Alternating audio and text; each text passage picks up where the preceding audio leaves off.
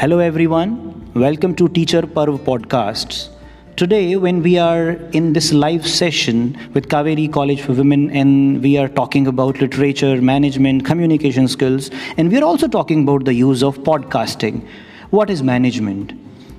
My teachers told me when they were teaching us things like statistics in, in our economics course or even in our schools they said that the, the optimum use the best use of resources can be can be called management.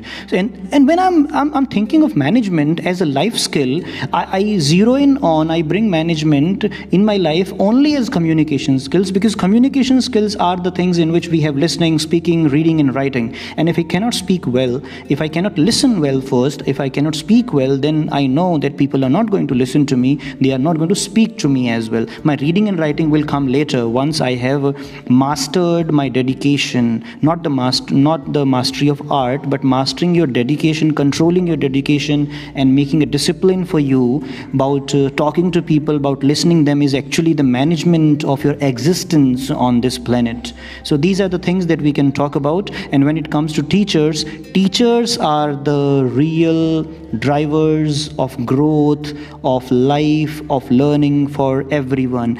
And if we teachers are not going to opt for lifelong learning, if we teachers do not learn to learn, unlearn, and relearn, I'm telling you one thing the world will have a bigger crisis, a larger crisis uh, serious crisis than this covid also. And when we when we move on to covid then, then we are we are probably inclined to talk about lockdown as well. What is a lockdown?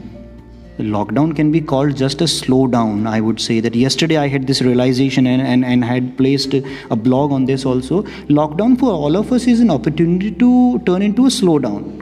And what is a slowdown? Slowdown is something where uh, there's a barrier there is no wall so we know we need to just uh, control our speed, we need to modify our ways and find out new ways, new alternatives. And the only thing that we need to do in the lockdown is to have a change, not a normal one.